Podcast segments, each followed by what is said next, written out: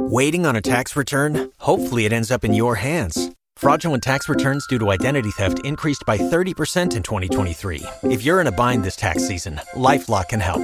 Our US based restoration specialists are experts dedicated to helping solve your identity theft issues. And all Lifelock plans are backed by the Million Dollar Protection Package. So we'll reimburse you up to the limits of your plan if you lose money due to identity theft. Help protect your information this tax season with LifeLock. Save up to 25% your first year at LifeLock.com slash aware.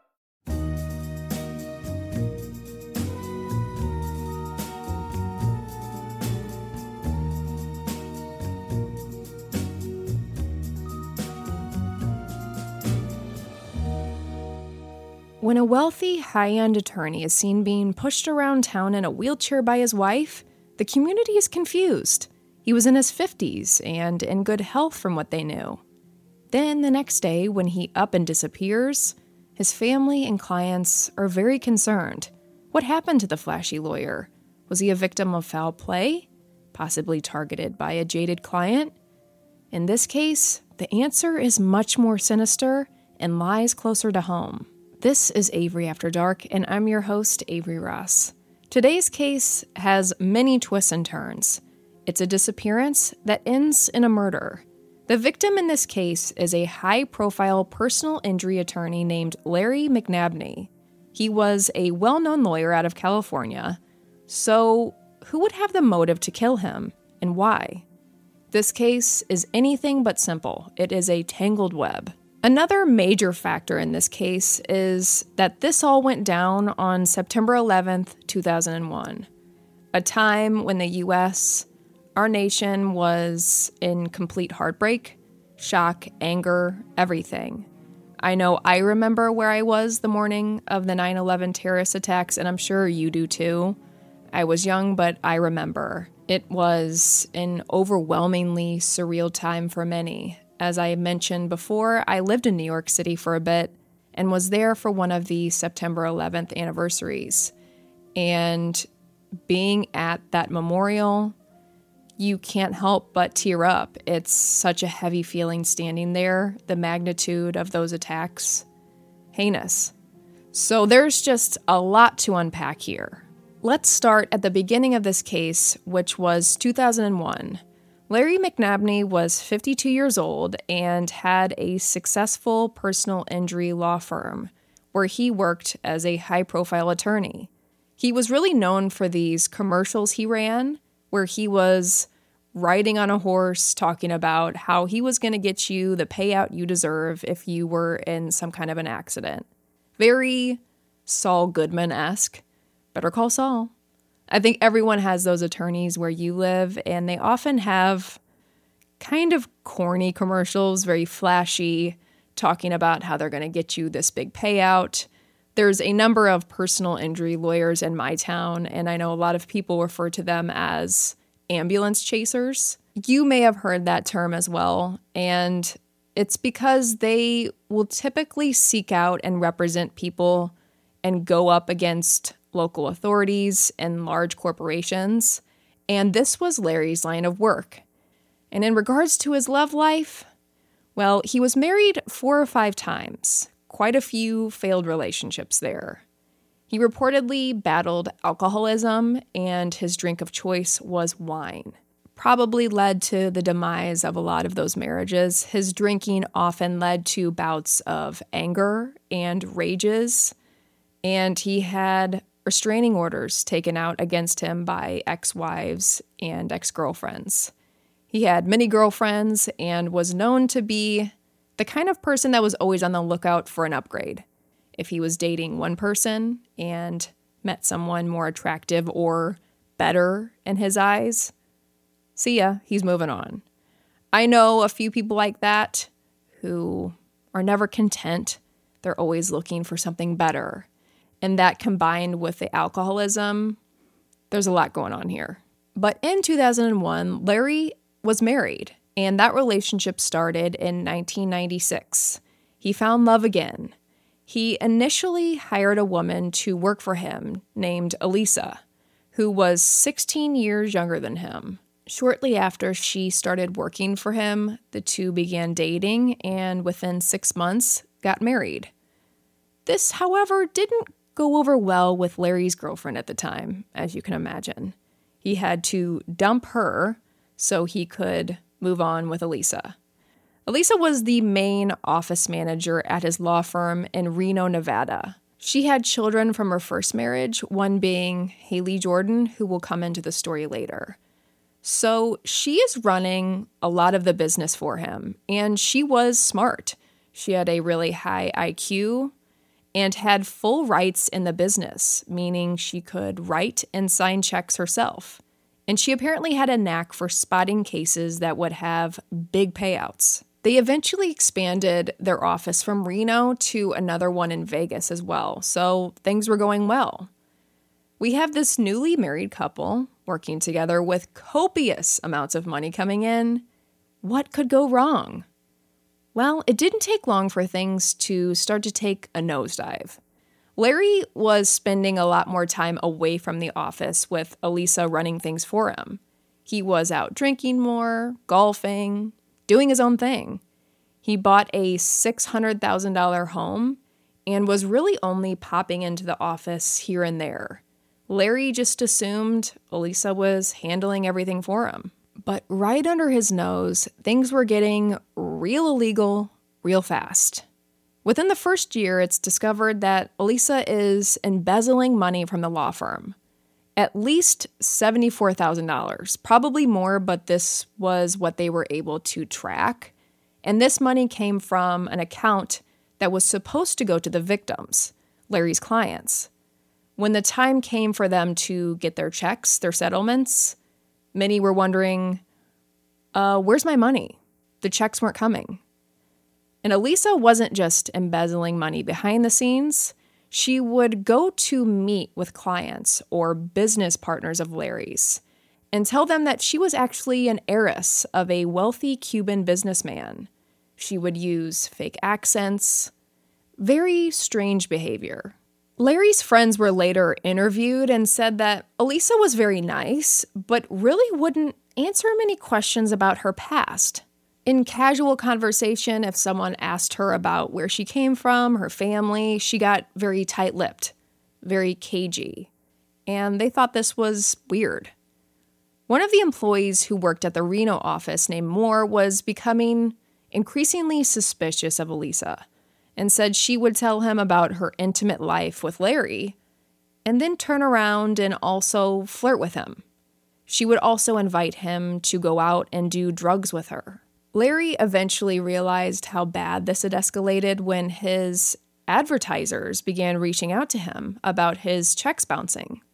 So they're saying, hey, what's going on? We haven't been paid, so we can't continue to run these commercials for you. And these commercials were a big deal for him. That's what he was known for and how he got business.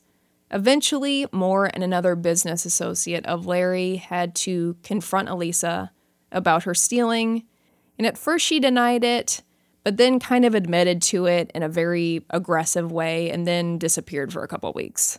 She was ultimately fired and prohibited from the Reno office after this. And Moore eventually went to the State Bar Association and reports to them what's been going on with Larry's firm. He is eventually found guilty of two counts of unprofessional conduct. And this forces his business to collapse. Clients are leaving him, he has to sell his home, and Larry had to hire an auditor to come in and gauge how long this embezzlement had been going on, start cleaning up Elisa's mess. At this point, everyone is seeing this woman as a nightmare. She's a liar, she's a thief. Larry has his fair share of issues, obviously, and essentially allowed this woman to infiltrate his business and run it into the ground.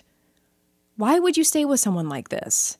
Larry's son actually sat down with him and says, You got to divorce this woman. She's got to go. This is no good.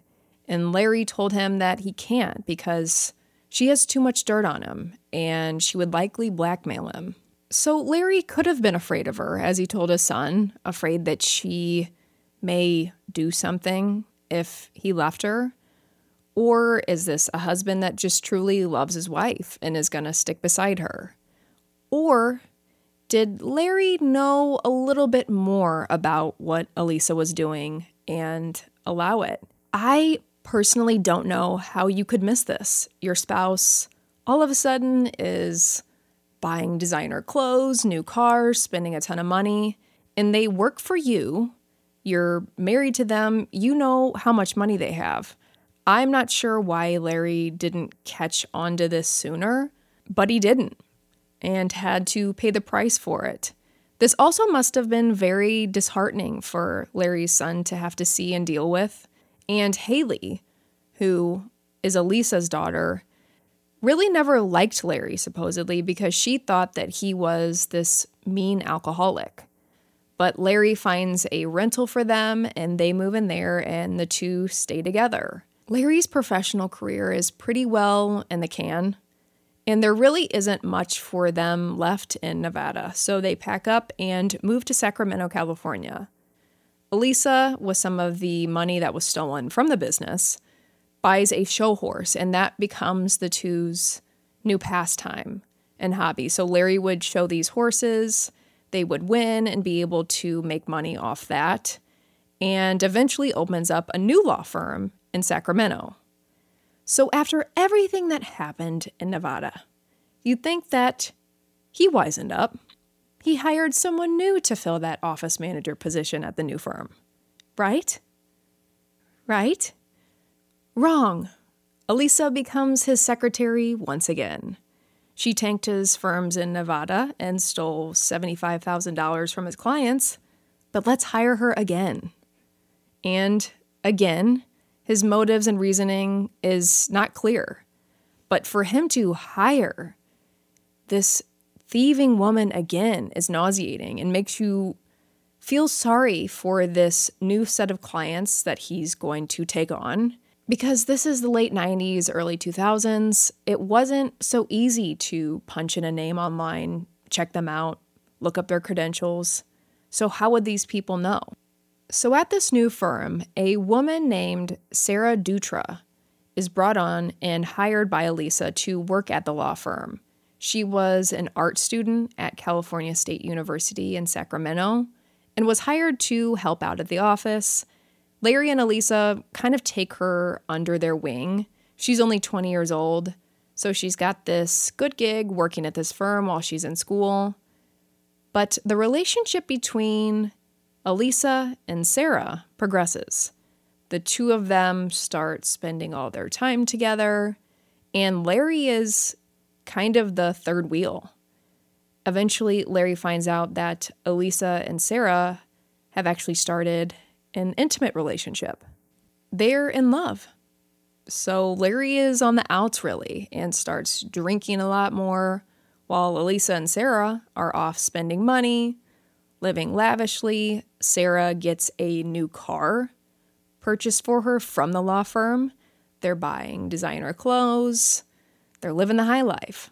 And shocker, Elisa is showing Sarah how to embezzle from the law firm how to cut yourself a check 101. They're maxing out credit cards, and history repeats itself. I don't think anyone's really surprised there, but the fund that they are pulling from eventually dries up again. They can't cover any of their bills and have no money to pay out the settlements that Larry has gotten for the clients. Elisa starts opening up credit cards under other people's names just adding a little identity theft in there as well. And once again, Larry discovers all this, and at this point, if he's caught again, he's going to lose his license and be disbarred. His California law firm is going down the drain. Clients are asking for their money. They're getting worried that they haven't received it. I'm sure these clients are seeing Elisa and Sarah driving around town in new cars, and are getting a bad feeling.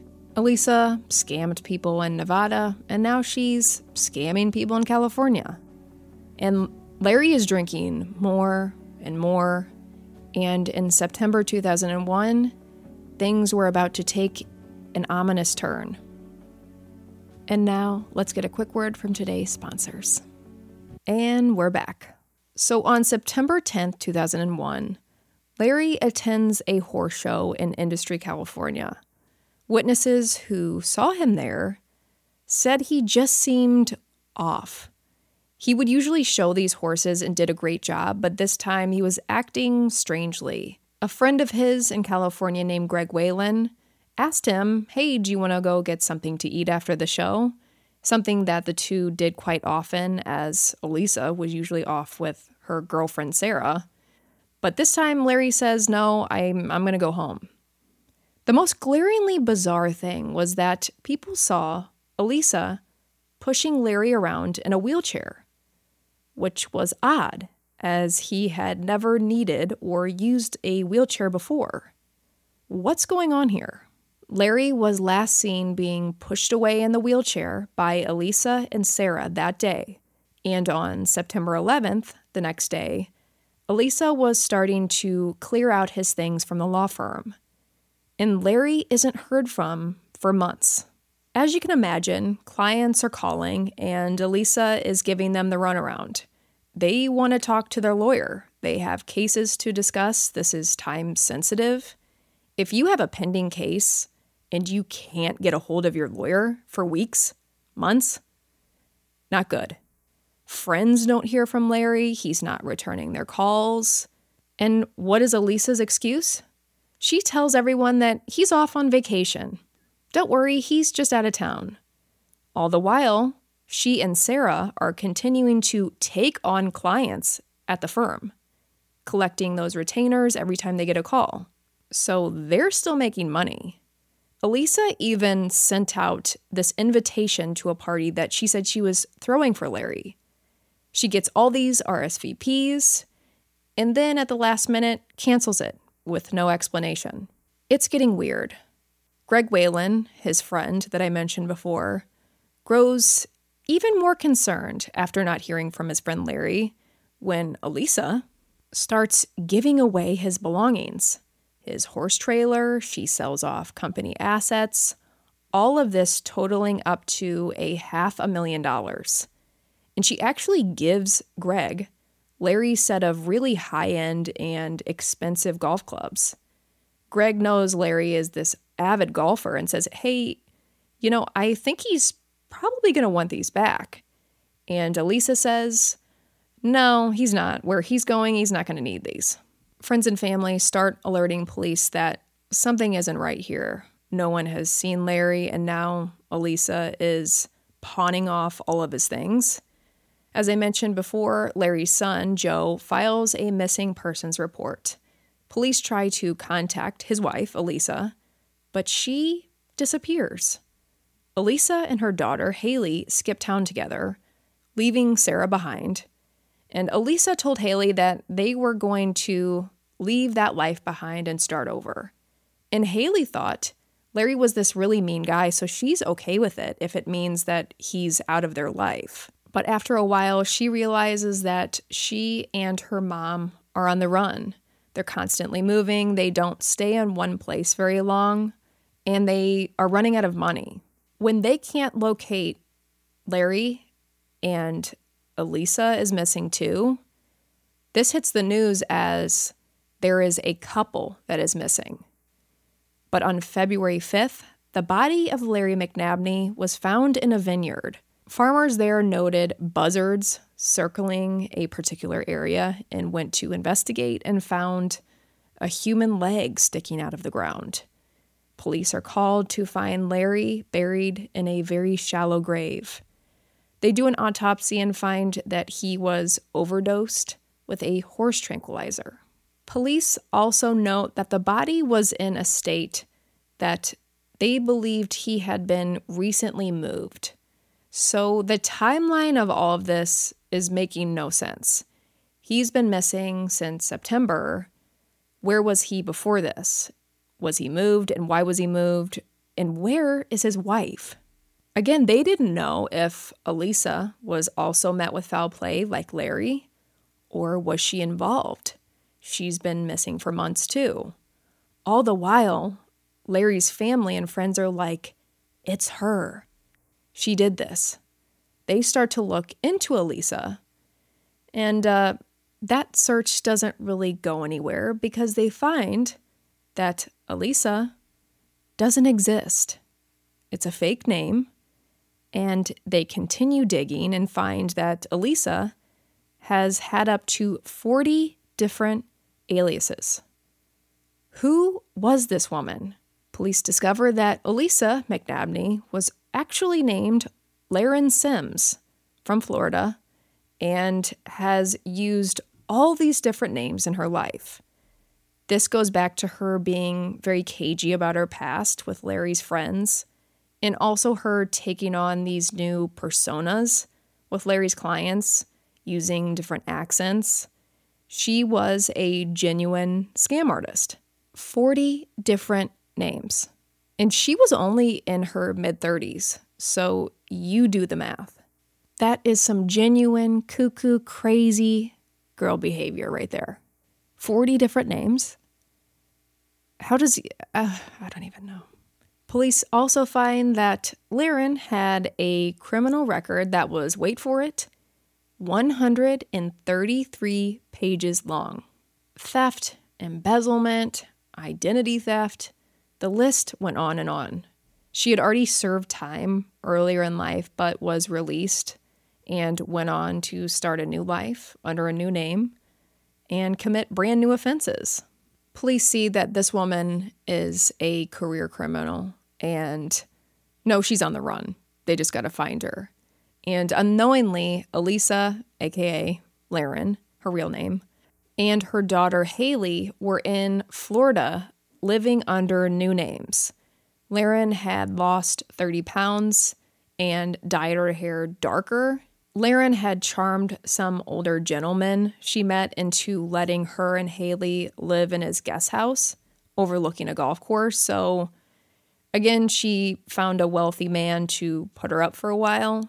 And she was actually working as a waitress at a place that was known to be a hangout for, wait for it, lawyers that they would come in, eat and drink at this spot, and she was starting to flirt with some of them on the lookout for her next victim and her next scam. But before she was able to, police finally catch her in Destin, Florida. And when they find her, she's out by a pool and she admits and says, Hey, I'm the one you're looking for. At this point, they know that Larry was murdered, but they need to find out how it went down and on March 19th, 2002, Laren writes this long confession. In the confession, she said that on September 11th, she and Sarah gave Larry a drink laced with horse tranquilizer and thought that that would kill him. They take Larry, put him in the car, and drive him through Yosemite Park with a plan to dump him and bury him but they're running into some issues. The first issue is that Larry is still alive. He was obviously very out of it and weak, but he's telling them, You're not going to get away with this. So they take him back home, force feed him more of the horse tranquilizer, and he eventually dies. They then stick him in a freezer for months. Laren said Eventually, she buried him alone, which explains why and how they discovered Larry in the state that he was in. Police suspected that he had been moved recently, and he was. Laren also claimed that Larry was abusive towards her, which, from the past restraining orders from Larry's prior relationships, I could see that being a possibility. But in this case, they can't ask Larry to confirm or deny this.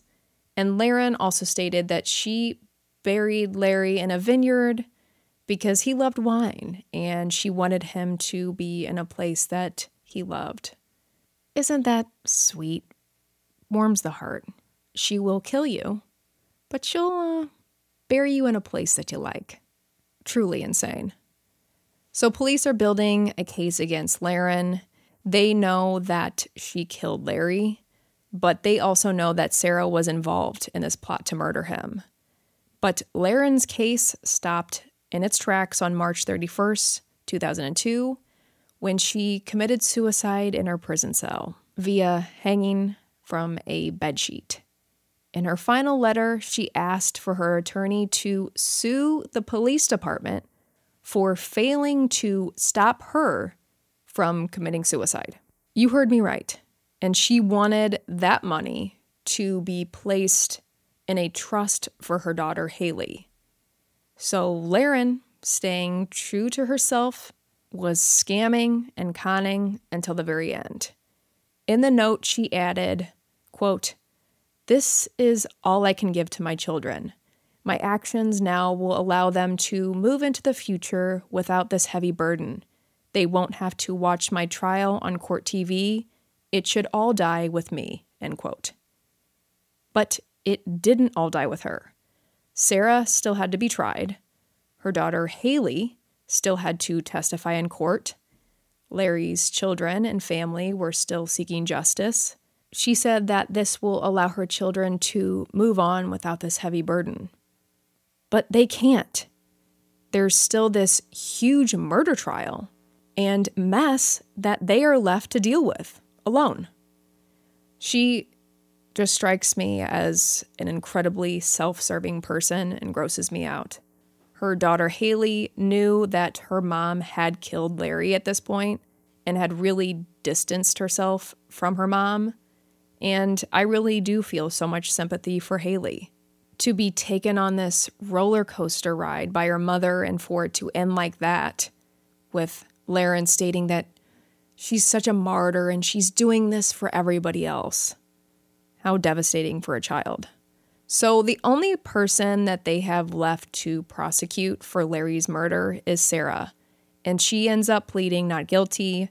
Prosecution was really going after a first degree murder charge because this crime was meditated. They planned this out. Sarah played it that she was sort of this victim and she was actually really afraid of Laren, but this simply wasn't true. Haley, Laren's daughter, testified that Sarah was very much enjoying all the perks. She was riding around living the high life, the money, the new cars, and was very much taking advantage of the situation she was in. And she was okay with committing this crime until she got caught. Sarah was ultimately convicted of voluntary manslaughter and being an accessory to murder. She was sentenced to 11 years and 8 months. I think the jury saw Sarah as this young, naive sidekick to Laren and not as guilty. To me, that doesn't bode. Sarah was fully aware of the situation. This was no accident.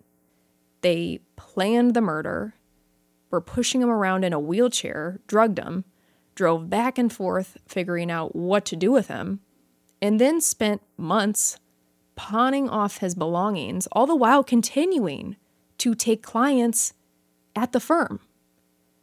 I believe that Sarah is manipulative and cunning, just like Laren. I believe that's why the two connected so much and, quote, fell in love, as they said, and worked as this scamming and murdering twosome.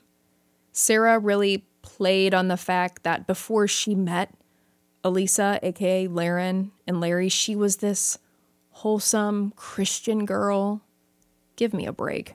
I think a lot of times it's the people that sit and preach to you about how religious they are, how moral they are, that are the ones that are sometimes doing the most heinous stuff. I have people that I know that go to church every Sunday, 9 a.m. They never miss a service. They're in the front pew. And they are also some of the most hateful and unkind people that I've ever met. So that doesn't compute for me. It doesn't matter if you go to church every Sunday if you're obviously not listening or soaking up any of the sermons. Hello? And now, just another quick word from today's sponsors. And we're back. So, yeah, I have a very strong faith and a great relationship with God. So, it very much irritates me when people come forward and say, Oh, well, I'm a Christian. Well, act like it. Sarah was released in August 2011 after serving 85% of her sentence. So she's walking around free today. And Larry's family don't believe that justice was served here, and I can definitely agree with them there. Laren took her way out before she could even get to the stand, and Sarah got off fairly light for this kind of crime. All in all, this is a case that is a cautionary tale of who you get involved with, who you bring into your life, business, home, and most importantly, around your children. Laren was obviously able to get away with a lot of her crimes at the law firm because Larry allowed her to, over and over. But I imagine he didn't know what Laren and Sarah were capable of murder. This case was turned into a lifetime movie, of course it was, called Lies My Mother Told Me, and was featured on Dateline, Snapped, and many other programs, and even inspired the novel Marked for Death. And I can see why. It's nuts. I believe that if Laren would have continued on, she would have eventually found another man like Larry to take her in, and the cycle would have repeated possibly resulting in another murder. If you want all episodes ad free, join the Avery After Dark Patreon, linked on this podcast. Make sure you are subscribed on YouTube and following along with Avery After Dark on TikTok and Facebook. Be sure to leave a good review and rating, that really helps out so much. I appreciate you and stay safe out there. I'll see you next episode.